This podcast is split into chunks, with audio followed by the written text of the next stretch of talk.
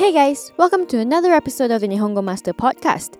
I'm your host Azra and we're going to be talking about the Japanese fashion triumvirate Yohji Yamamoto, Issey Miyake, and Rei Kawakubo. These three Japanese fashion designers are not only experts at seamlessly fusing traditional and modern, but they have unexpectedly made quite an impact on the Western fashion industry. You can't really sum up Western fashion of the late 20th century without acknowledging the contributions by this Japanese avant garde trio.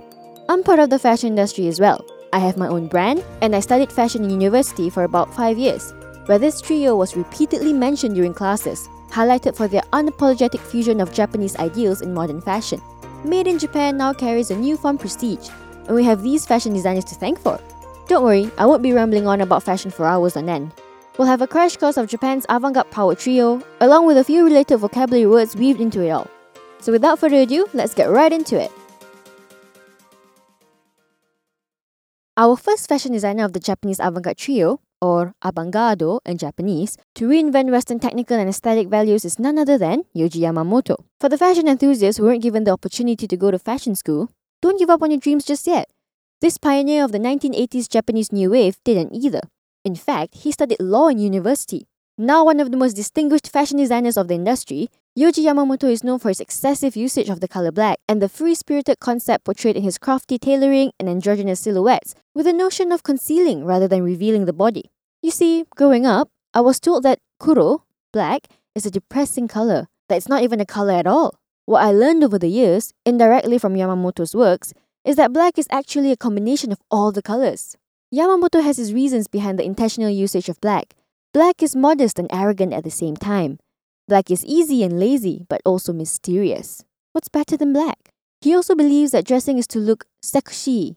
He does use colors now and then though. A dash of white or a glimmer of crimson red. A little teasing, no? Yamamoto's designs are made to be timeless, and instead of putting the garment on the body, he puts the body on the garment, with every cut made to make the body movement beautiful. A typical Japanese approach that is used religiously by Yamamoto is to start a design with fabric rather than a silhouette. Apart from the dark androgynous image he sets, Yamamoto is also especially famous for collaboration, collaborations. Some might say he's one of the first few designers who celebrates collab culture and gives access of high fashion to the masses. Y-3, anyone? This Adidas Yohji Yamamoto collaboration that began in 2003 is one of the most successful collabs to this day, altering the perspective of menswear fashion and giving the male market an opportunity to play around with shape and movement, just like the ladies. So for those who didn't know who Yohji Yamamoto was, now you know, and it's the easiest to spot his shop on the high street, the one with the most black clothing.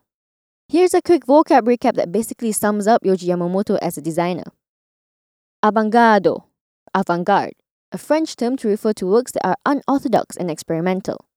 Sekushi, sexy. Kuro, black. Collaboration, collaboration. Our next fashion designer is one that rules the purutsu trend for decades now.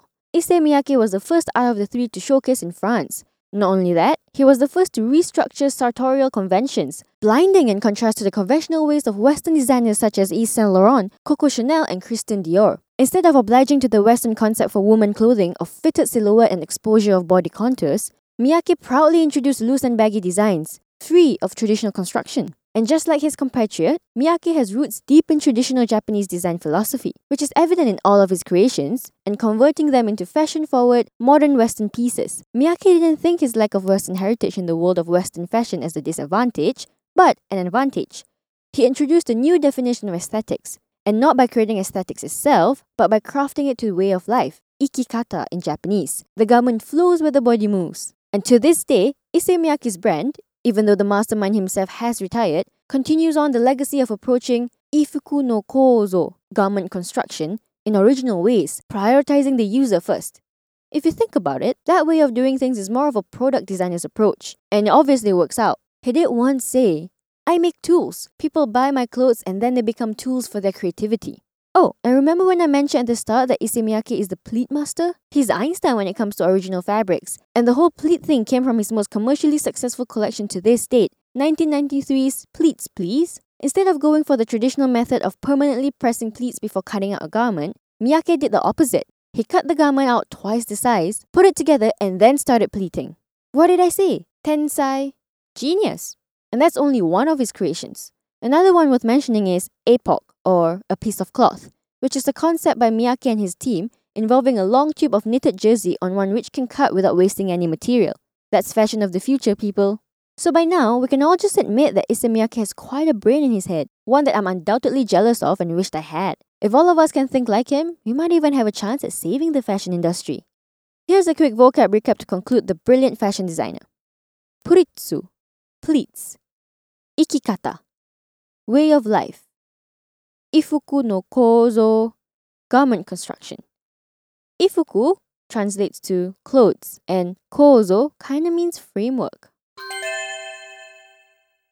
By the way, if you haven't checked out our official website yet, why not give it a browse? At Nihongo Master, we offer efficient Japanese lessons that are quick, easy, and fun for Japanese language learners of all levels, from beginners to advanced. Our smart tools will assist you in areas where you need a little bit of a push and congratulate you on the ones you've aced. With a community of over 50,000 Japanese students, you're not alone on your learning journey. Make new friends and improve together with our point system, collecting points as you go along. Ask away any questions you have on our group discussion pages. There's sure to be others as well as our Japanese instructors that are quick to answer. You can also take Nihongo Master with you on the go and learn Japanese as you trot the globe. Practical, right? The last of the three avant-garde designers, but most certainly not the least, is Rei Kawakubo, also known as the founder of Comme des Garçons. She once said she never intended to start a revolution, but she did, and we all have no regrets. If I could sum up Kawabuko's aesthetics into three words, it would be monochromatic, asymmetrical, and voluminous.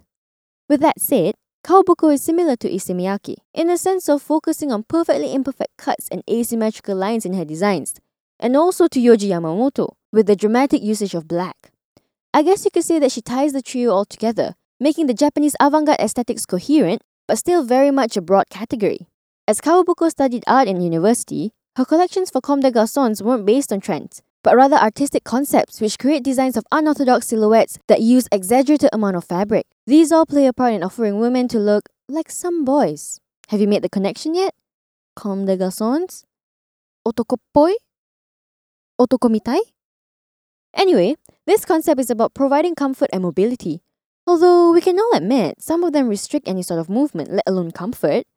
But most of all, Kawakubo's designs scream to the girls who don't want to succumb to wants of men, seduction, approval, and all. Unlike Yamamoto and Miyake, Kawakubo's designs play around with exposing the body without them being sexy. I think it screams feminism. That's a brand's concept. What about Dover Street Market? Kawakubo and her CEO, who is also her husband, created the multi-brand retail store that was originally in London on Dover Street. Now with stores all around the world, the idea of it is to bring people from everywhere into one beautiful, chaotic space. They succeeded. Established and up-and-coming designers are free to display and sell their works as they please. Kawakubo still remembers her Japanese roots though. Dover Street Market goes through tachiyagari. While in Japanese it means start or beginning, for these multi-brand retail stores, is the revamping of space and basically giving it a fresh start. From the rebellion of traditional feminine aesthetics to providing opportunities of expression for other designers, it's safe to say that Rei Kawakubo is quite an inspiration. Here's a quick vocab recap that sums up Rei Kawakubo's fashion biography. Otokopoi or otokomitai, to look like a boy, which is basically Kawakubo's brand name. Feminism, feminism. Tachiyagari, start or beginning. So now you have it, the ultimate Japanese fashion designer trio. The dark and androgynous and still sexy approach of Yohji Yamamoto, Issey Miyake's revolutionary fashion concepts and construction, and Rei Kawakubo's inspiring feminism in fashion. I've only just scraped the surface of fashion in Japan, but if you want to know more, head over to the Nihongo Master blog to read articles about various parts of Japanese fashion. And if you're keen on picking up some more Japanese for yourself, you can find us on Twitter, Facebook, Instagram, and the official website to learn more. Thank you so much for listening in. Join me in the next one where I'll be walking you down another avenue of Japan's rich culture. Mata ne!